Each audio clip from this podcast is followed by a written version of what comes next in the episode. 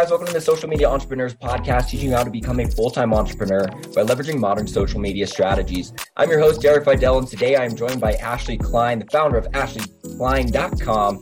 And uh, she is a digital marketing agency owner for the last 16 years who specializes in influencer marketing, social referral marketing. If you don't know what that is, you're going to know exactly what it is by the end of today's episode. And she was just telling me about some of the influencer marketing that she's done, where it goes all the way from sending products to uh, for free to influencers to post for them, uh, even paying, I think you said six figures to some influencers to make just a single YouTube video for you for the really big players. So she knows everything about that. We're going to dive in. So all of you big companies are going to get something, but small companies that are just looking to get started with influencer marketing, you're going to know exactly what to do by the end of today's episode. So uh, thank you so much for coming on, Ashley. How are you? I'm great. How are you doing, Derek? I'm doing awesome. Can't wait to get into whatever we're going to get into. Uh, honestly, this information is always really important for me because it's an area of expertise that I don't know. So I am very curious. Uh, before we get into the bulk of the episode, though, just give a short intro to you, where you live, and random hobby. Uh, oh, random hobby. Yeah. just made that up off the top of my head. We'll see how it goes and see if I ask that again. okay. Uh, well, thanks again for having me on, Derek. My name's Ashley Cline, and I live in Huntington Beach, California, uh, which is Orange County, south of LA, north of San Diego.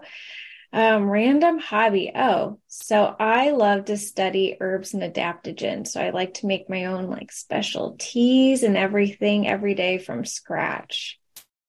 So I guess that's okay. Kind of unique hobby. Yeah.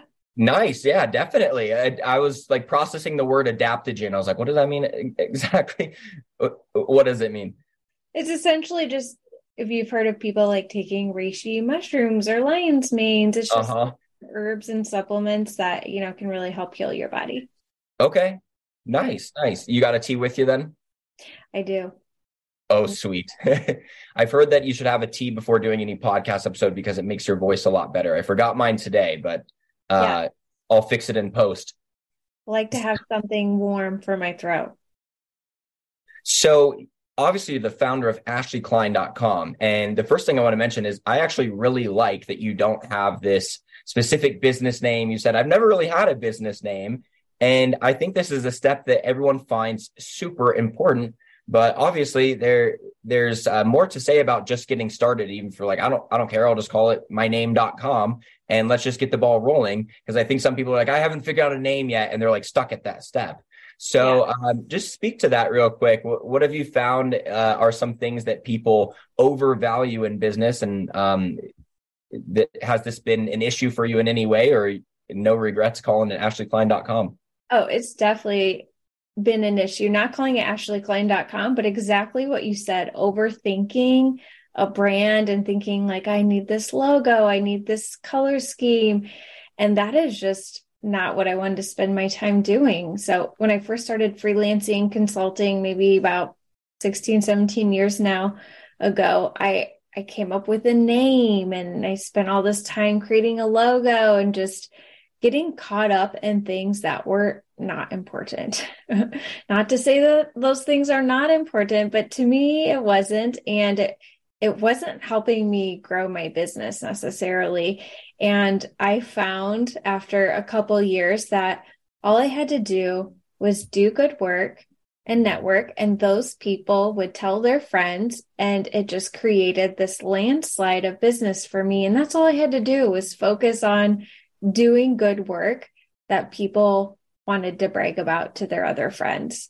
And creating this logo and getting caught up in color schemes and all of that just you know wasn't the bang that i needed. So i just your initial branding really just should be that you have a great product or service and they're not going to be like i mean she's got a great service but i just did not like the fonts that she used. Like exactly. got the job done.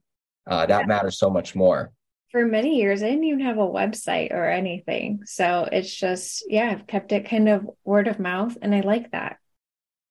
And have you done some other ventures uh, over the last 16 years or have you focused uh, on just agency and consulting work? Absolutely. So my crypto portfolio. Yeah, I like to call it. Uh, so, if anyone has ever read this book, if not, I highly recommend it. It's called The Desire Map uh, by Danielle Laporte. I think I'm saying her name correctly. And essentially, what it is, it's a workbook, and you know, give yourself a few days to go through it. And when you get to the end of this workbook, you've done all this work on your full life. And at the end of this workbook, you have like three to five, what she calls core desired feelings, like things that you want to wake up and feel every day to feel like your life is fulfilling. And one of those words, uh, and I like to redo this workbook every few years because we evolve, we change, priorities change in our life. But every time I've done this, the one word that always comes up for me is freedom. And at different times in my career and life, that means different things. So when I first got started in consulting, freelancing, freedom was like financial freedom to me. I didn't want a ceiling on my income. Um, I wanted to be able to kind of do things the way that I wanted to do to achieve financial freedom. Um, as I got older, as I had children, all those things, um, it became time freedom. And as I reached a level of financial freedom, time freedom in my career, that evolved into what I call opportunity freedom. And I've I've kind of tried to stay out of this mindset, and it took me a while to get there. Of you know, freelancing, consulting, um, nine to five job, and I kind of do this hybrid and it's what works for me. So, and in sometimes some cases i will have an actual you know maybe a w2 employment opportunity because all the benefits everything aligns for me and the opportunity it's more than like having a nine to five um, and a lot of times i wouldn't accept a w2 that is a nine to five uh, just to keep that obviously that freedom but there's other benefits there that align to a bigger goal with my career. So in some cases, I'll be consulting at the same time, but also be exploring, you know, W 2 opportunity and also, you know, working with people that have great ideas, people I love working with, building new business ventures at the same time. So my whole kind of philosophy with whatever it is that I do, sometimes I like to say just identifying as preneur entrepreneur, solopreneur, and intrapreneur, which is someone who can come into a company and kind of build up a, a role or a position or a department that doesn't exist yet. So, and uh, how do you feel about those entrepreneur opportunities? Are they salary or are they some kind of incentive based pay? Do you always need that incentive based pay going on? For me personally, yes. I like you know, if it has a base salary, great, but there's also got to be some sort of incentive opportunity. Um, or you might not find the right person to come in and be that entrepreneur because entrepreneurs at heart are going to have that like, there's a bigger game here for me. Yeah. Um, so I think you'd have to have both or at least full opportunity scale. Yeah, I think that's the entrepreneur test there is are you willing to work with just a fixed amount no matter how good of the work you do because it really is betting on yourself in every scenario and you want to have some kind of motivation to uh, actually strive for okay so that makes a lot of sense. So when you first had w2 opportunities like she's doing like a nine to five and then she does six to nine consulting. Yeah uh, not exactly. okay got it. Yeah as long as it's uh, incentive based and it still feels like there's some kind of game going on. May i ask real quick do you maybe have adhd because a lot of entrepreneurs that talk like that often do have that? Yeah you know i i at least nothing diagnosed i mean i sometimes do get that shiny object syndrome and that's something i've had to train myself really over the past few years is being you know very true to myself knowing you know what i say yes to because at the time it sounds nice financial reward but then i have to think okay does this align to my ultimate career goals that i want to be at 20 30 years from now? And in my gut i know so uh, i can learn to say no uh, it's taken me a while to get there and really i've been able if it is like a tad bit ADHD, ADHD, I've been able to overcome that by getting super clear on my life path, my full life path, not just my yeah. Yeah, you really don't have any focus problems once you're on that right path. It's almost like it goes away, but you just have to be on that. It, it more kicks in when you're in elementary school and you have to go to the subject yeah. you don't want to do. yeah, yeah. Especially if you're just getting started in your career freelancing consulting and I think that's okay. There's a lot of opportunities coming in and you want to say yes to everything because it is hard to turn down, you know, that financial opportunity, especially when you're new and you don't know where your next paycheck is coming from.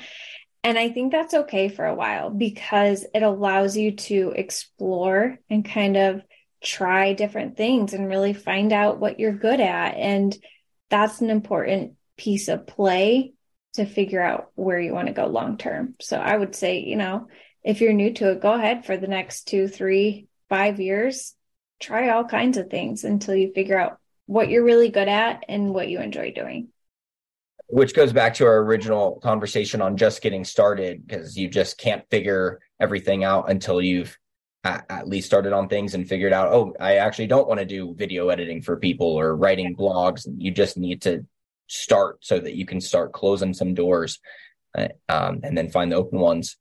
Uh, so let's go right into influencer marketing. Uh, there's mostly a lot of newer businesses listening to this, and I would say the majority are e-commerce. Although we've got digital education people out there, even some realtors and professional service people like that, but it, it it's mostly e-commerce. So mm-hmm. tell me, someone who's got roughly a thousand followers, they're getting decent engagement. They've got a few sales. They're like a five-figure business right now so they know they've got some products that work and they'd like to expand out. How do you go about finding the initial influencers to work with? Sure. So, first thing I would do uh, is start with your existing database of customers, people who have already purchased your product and hopefully, probably really like your product. I would first engage with them because they're familiar with you and there's a level of trust there. And just uh, explore those opportunities and see okay um, are they willing to share it with their friends for some sort of incentive? So i would start with your existing database for sure. It could be as simple um, as sending an email to them and maybe it's served up in a survey ask them a few questions about their experience did they enjoy their product and at the end of the survey encourage them to share for an, a reward of some sort. Um, but start there. And I think sometimes with the word influencer, we like to think like they've got to have that verified check mark next to their name. And that is not the case. We've had, uh, with the clients that I've worked with in the past, we've had so much success with these um, micro influencers and people who would never even categorize themselves as an influencer. They don't even need to be on social. Everyone has friends and family. And just because they're not posting on social doesn't mean they're not texting like crazy with their friends and family all day long. So, first, you kind of want to demystify that idea of what an influencer is. Anyone who's bought your product can be an influencer for your brand, they can be an advocate, they can be out there telling other people. So I would start there. And that's the cheapest, easiest way to get started. Just send an email, see who's interested. And, you know, maybe it's more free product, maybe it's, you know, a gift card. It kind of depends on, you know, what your business is and if people can become a repeat customer. Um, but start there. And yeah, from there we can evolve that campaign. Okay. Yeah, I like that a lot. I, I I like how you said it, anyone is an influencer that owns your product because they have influence on their immediate circle. And um, are you using a program to create a, a, referral code to to give them out, or are you just saying, "Hey, tell us, tell them to tell us, uh, Sherry sent you, and we'll get you back"? Yeah, great question. So if you're working with an existing database, uh, there's actually a company that I co-founded called icecreamsocial.io and it's a refer- referral sharing widget that can essentially be bolted onto any checkout flow.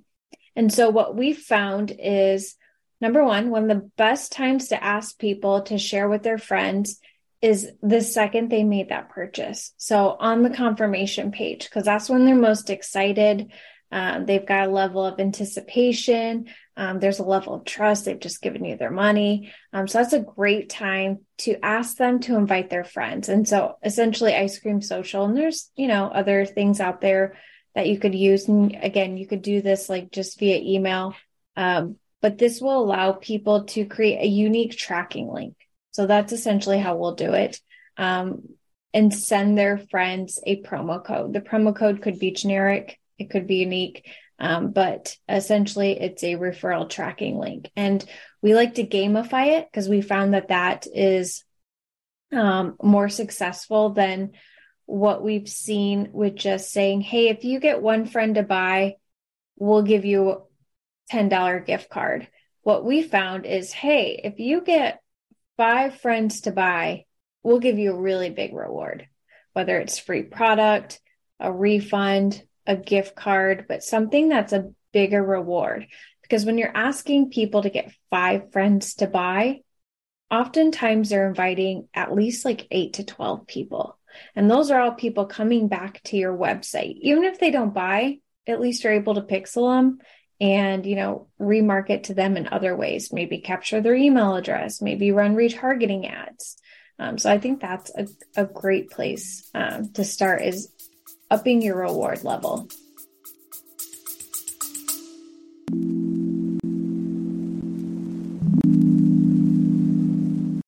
Did you know that you can change what you taste by what you hear? How can you use sound to make a deeper connection with your clients? Can we be healed with sound? Sound influences people in their buying decisions and their daily lives. In the podcast Audio Branding, I explore all of this, both with my own observations as a voice actor of over 15 years and by interviewing knowledgeable professionals in the field of advertising, marketing, music, and science. To have a listen for yourself, visit audiobrandingpodcast.com.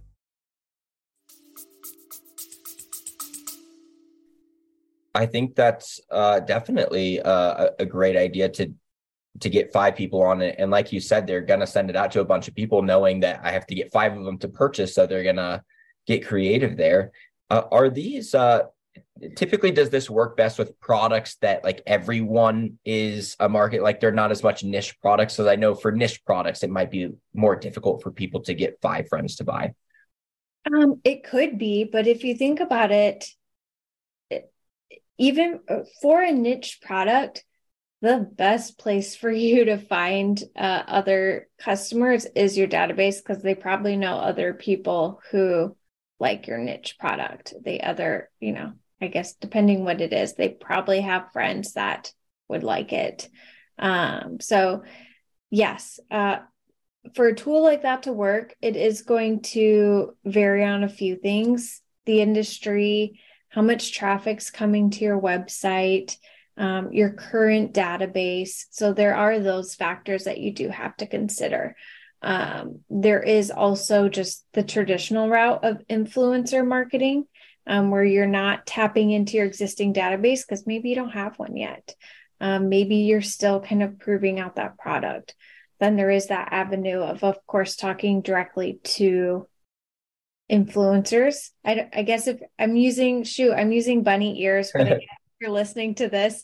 Um, but influencers that you would go on their Instagram, their TikTok, and say, oh, this person's an influencer, they have a following.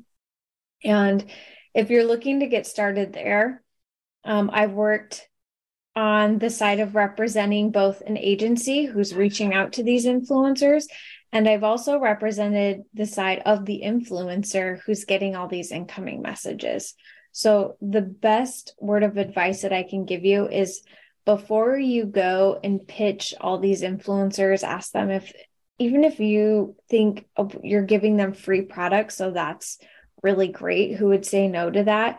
You still need to really get to know these influencers. So, I would come up with a list of maybe a dream 25 that you would want to work with and make sure you're following all of them. And I would spend a month or two engaging with them, having conversation, commenting on all their posts.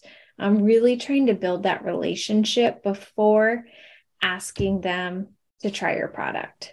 Um, I know you might think you have the upper hand because you're giving away free product, um, but really, these influencers get pitched all day long. And they're just going to ignore it if you don't build a relationship with them. So I would start there. Very grassroots. Yeah, that makes sense. I, I think in 2015, that message of the free product might have been received well and the, the uh, yeah. company had the upper hand. But now it they probably won't even look into your product if if you just go with the pitch right away. So what does this uh what do these influencers typically look like that are at the level where you can just trade a product for a shout out? I also know it matters uh, how expensive your product is, but um, how would you go about saying, all right, this person 7K our items 80 bucks? Like that sounds like a an, an even deal. Yeah. So it gets a, a little more sticky. You want to look at things like their engagement rates, you know, how many followers do they have versus how many, what's the average engagement they're getting on a post? You want to see something like at least over a one or 2% engagement rate there. And, you know, honestly, you can have really great success with someone who might just have like 1500 followers. So if it's a free product, it's under a hundred dollars, especially if it's niche, you're probably, you know, maybe between 1500 and 7000 followers, somewhere in that window. Um, and again, it really depends on the influencer and how much they value themselves and their audience. If they're just getting started or they're kind of new to the game, they are more apt to take more free product um, until they've gotten to a point where they've realized, okay, they can take free product and charge. Um, so you just got to, uh, it's, it, kind of a numbers game. So that's why you want to have a list, build that relationship. And when you do pitch them, you want it to be something that feels organic, a custom pitch to them, and not even a pitch, make it a conversation. Hey, I noticed that, you know, you use this kind of product all day long. That's actually what I have, and I'd love for you to try it and just have a conversation that way. Usually have some messaging going on before that, Absolutely. though. Yeah. Okay. Absolutely. Gotcha.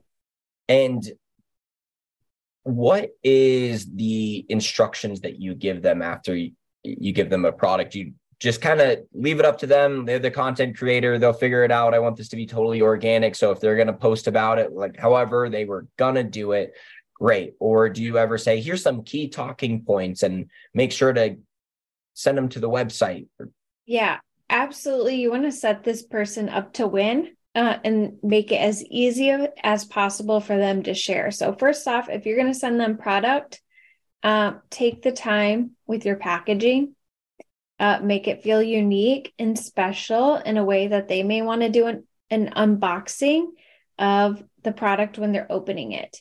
Inside of that, I would do a custom handwritten card that says, Hey, thank you we really hope you love our product. We really want your feedback. Let us know. Um, if you feel compelled to share, we would love that. This is our handle, this is our hashtag. And yeah, maybe include an insert of a few key benefits and talking points. Do not make them go to the website and do the research. Give it to them up front, make it as easy as possible for them to share. Because if they don't have that information readily available, you don't want them to go spend an hour researching and coming up with a post because this is free product. They're not getting paid to do it.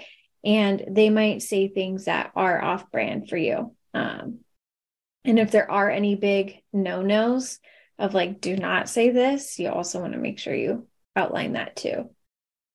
I like that a lot. So putting it in the note when they receive the product is the best place to put the instructions rather than as soon as they say, yeah, sure, send it over. Here's my address. Then you don't say, all right, here's the talking points because they don't even have it yet. It's not the exactly. The yeah. Yeah. And you want to frame it up as like, hey, we would love if you share this. You can't force them. Um, mm-hmm. And you want to consider disclosures. You know, they can, you are still giving them free product, which does have some sort of monetary value to it. So, um, if you want them to include a disclosure hashtag, sometimes it can be as simple as hashtag ad or hashtag sponsored. Um, be sure to include that as well. And yeah, make it easy because if you send them to the directions in a DM, as soon as they agree to it, maybe it takes seven days for them to get the product in their hands by that time you got to hope they got to go back scroll through find the message from you and again you want to make it so easy if you really want that content to be shared you need to package it up tie it with a bow and make it so easy for them to share. That makes a lot of sense with the uh, upgraded packaging so that they want to do an unboxing uh, or at least just so they're excited about sharing it. It will start with them actually having an emotional response to receiving the product to want to share it. They're not just gonna be like oh yeah well i guess i i have to. And even if they do do it then it's not going to be the post that you want they're not going to talk about it uh, with the excitement level and what about using these as paid ads later, or even taking the video and putting it as a testimony on your website? What needs to be done before you can do that? Sure. So you will need to ask them and have some sort of documented permission. Uh, if it is an exchange for free product, you know, after they post it, maybe you have a conversation with them in a DM, need it in, in written writing that they approve you to use this ad um, and then screenshot that, save it, document it, because you never know when you might need that. Um, and you might need to ask them to send you like the original files or um, typically i don't know it depends on you know how new they are to being an influencer but a lot of times people won't agree to that. Um, the people who do agree to that you're usually paying for it uh, a lot of times. So um, in those cases there will be a contract that outlines usage rights. Um, there's one company, uh, a popular medical device brand that I worked with, and uh, in our influencer contracts, a lot of times we would have rights to the content to use it in our advertising. Um, and depending how savvy the influencer was, they would come back and say, You're allowed to use this video, but only for six months or only for one year. Um, so you just want to make sure that uh, whatever deal that you conjure up, that you have those rights outlined. If it is um, indefinitely forever usage, you just want to be very clear about that in your contracts. And, and this is after they post about it. Um, well, when it's the free product, I guess it, it changes. Yeah, when it's the free product, it's yeah, you may not need to get that granular um, but sometimes I won't really agree to that. It just it kind of depends because at, at that point, if they're taking free product, it's kind of the wild, wild west.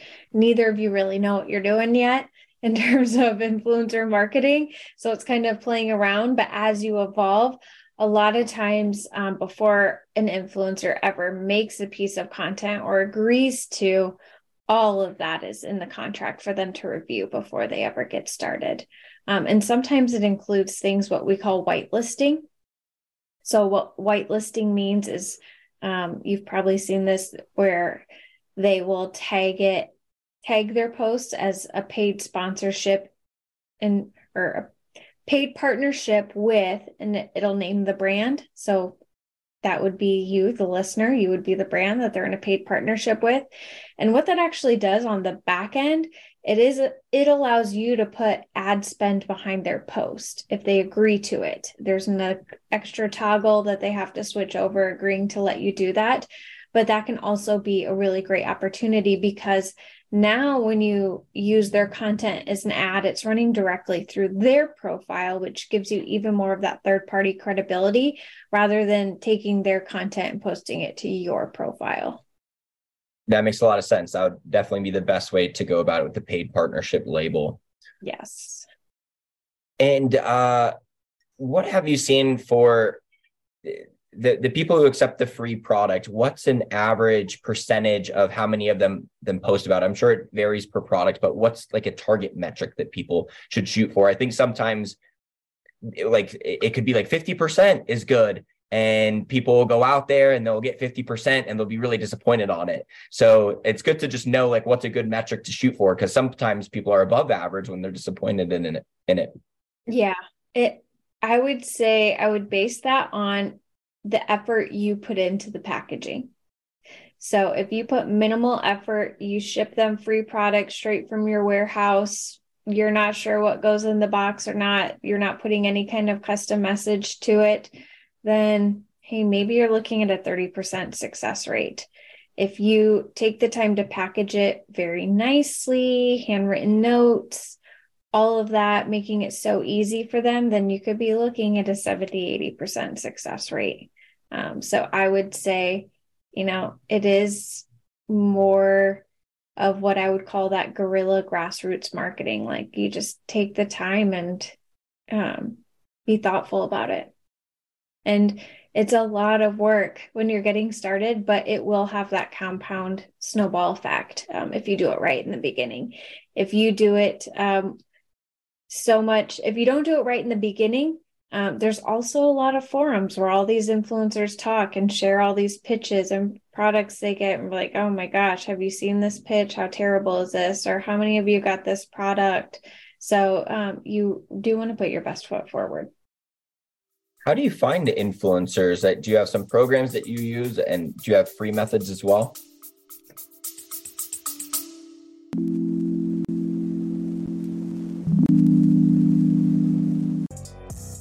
Hey, Bar and Grill fans, it's Jim with Madhouse Bar Talk, where me and my co hosts sit around and talk about the things going on around Madhouse Bar and Grill in Elyria, Ohio. The whole conversation is unscripted, uncensored, and unedited. Anywhere where you stream podcasts, just remember Madhouse Bar Talks, baby. So there are a lot of great tools out there. Um, in my opinion, sometimes it's not always worth the bang for the buck because you're paying for a tool, but then you still have to do all the work. The tool will help you find the influencer, but then you still have to pay the influencer, um, do all the work to find them usually the way that I've worked with influencers is one, it's at a very grassroots. Like you're just doing your own searching on Instagram and TikTok, following the right people, um, making sure their content aligns with your values. Because you also don't want to get in a situation where um, you're working with an influencer. We've, you know, in the past, we've worked with influencers. A lot of times they were kids. We did a lot of um, you know, teenagers, working with teenagers, and they have a great following. But then, shoot, three months down the road, they made a really big mistake that's resulted in a lot of bad publicity, which then reflects poorly on your brand.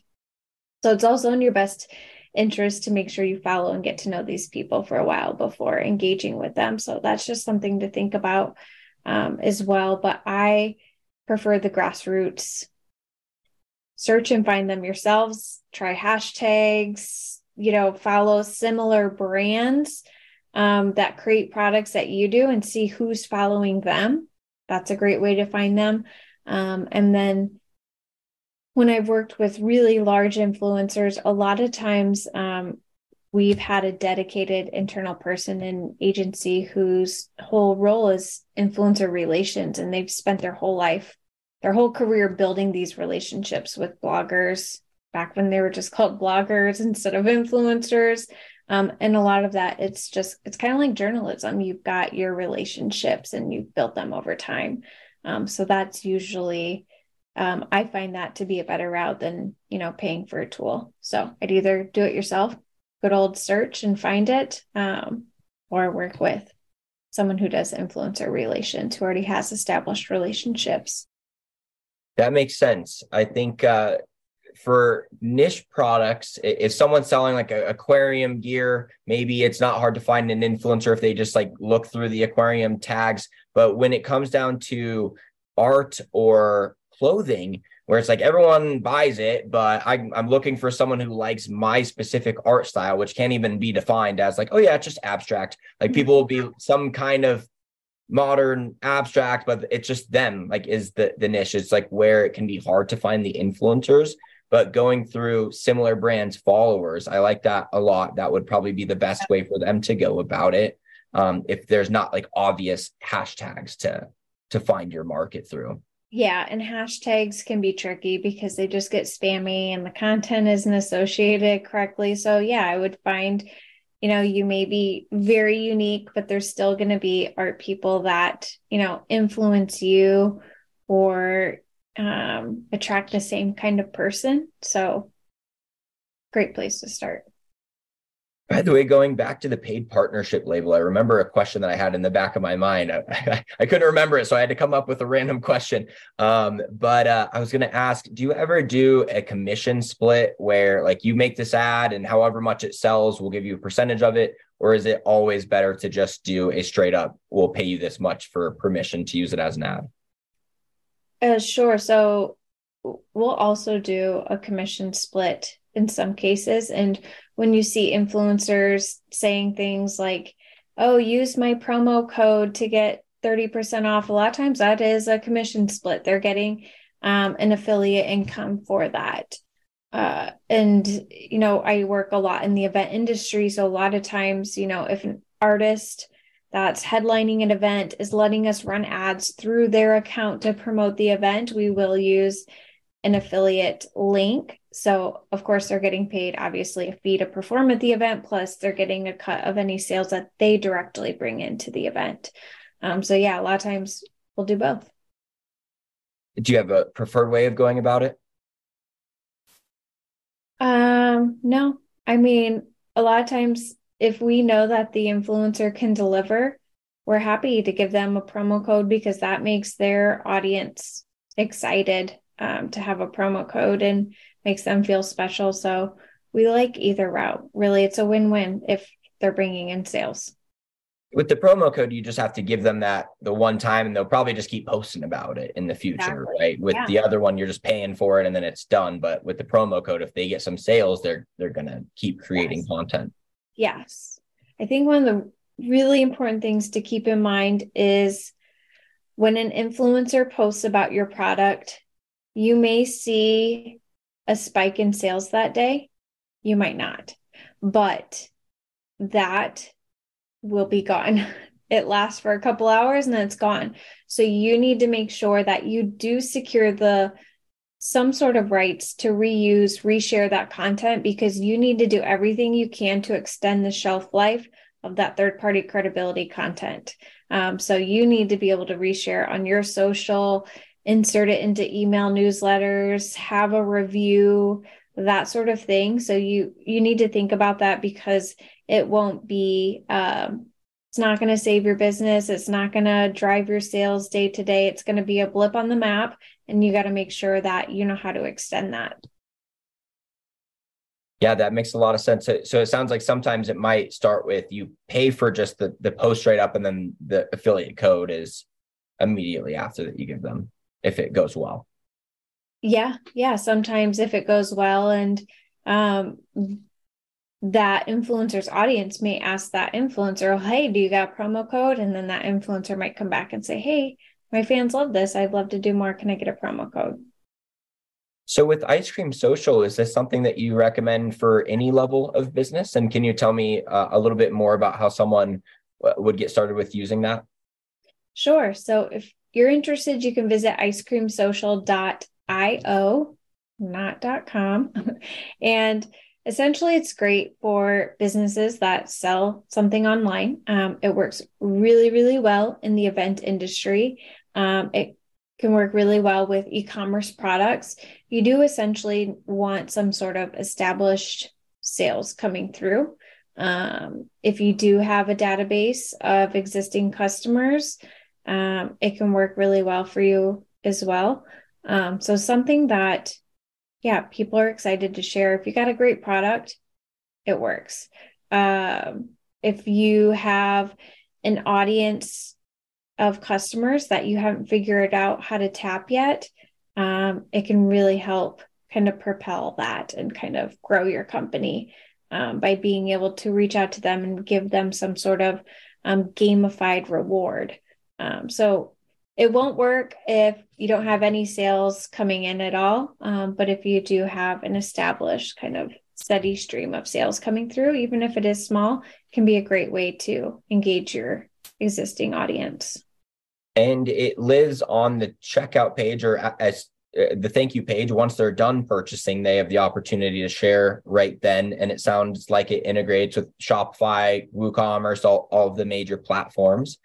And what's the other capability that it gives them? Uh, is it what you were talking about earlier with emailing your customers to give them a, a referral code?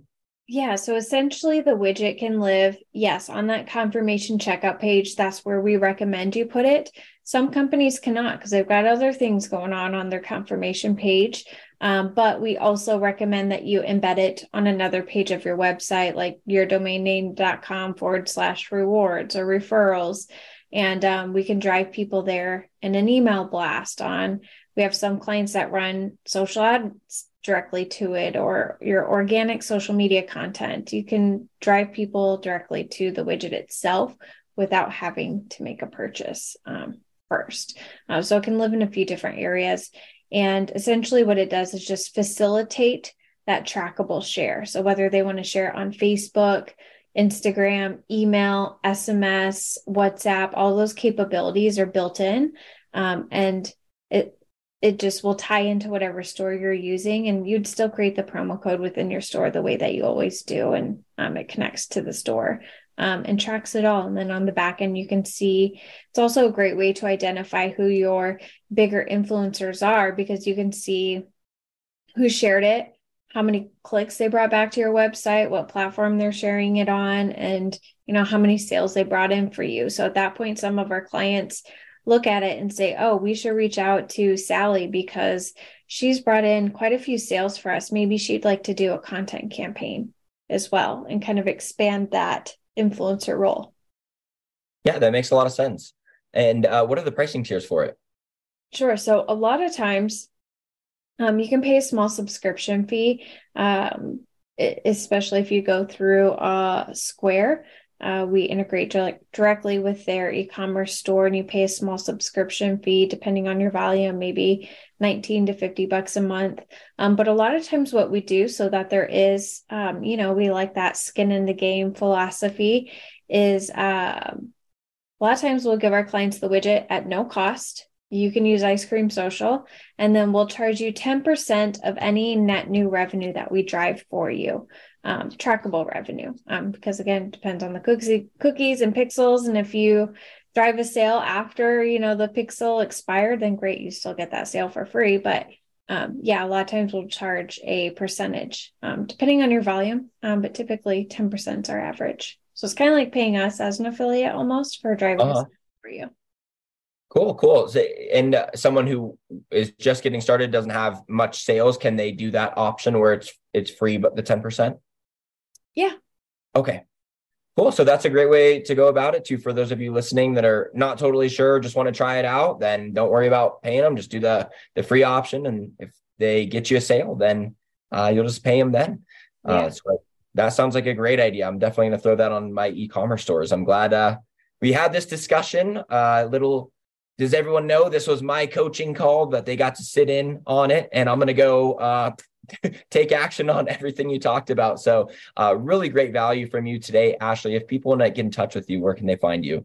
Sure. You can visit me at Ashley Cline, C L I N E dot com. Easy enough. All right. Thanks so much for coming on. Yeah, appreciate it. Thank you, Derek.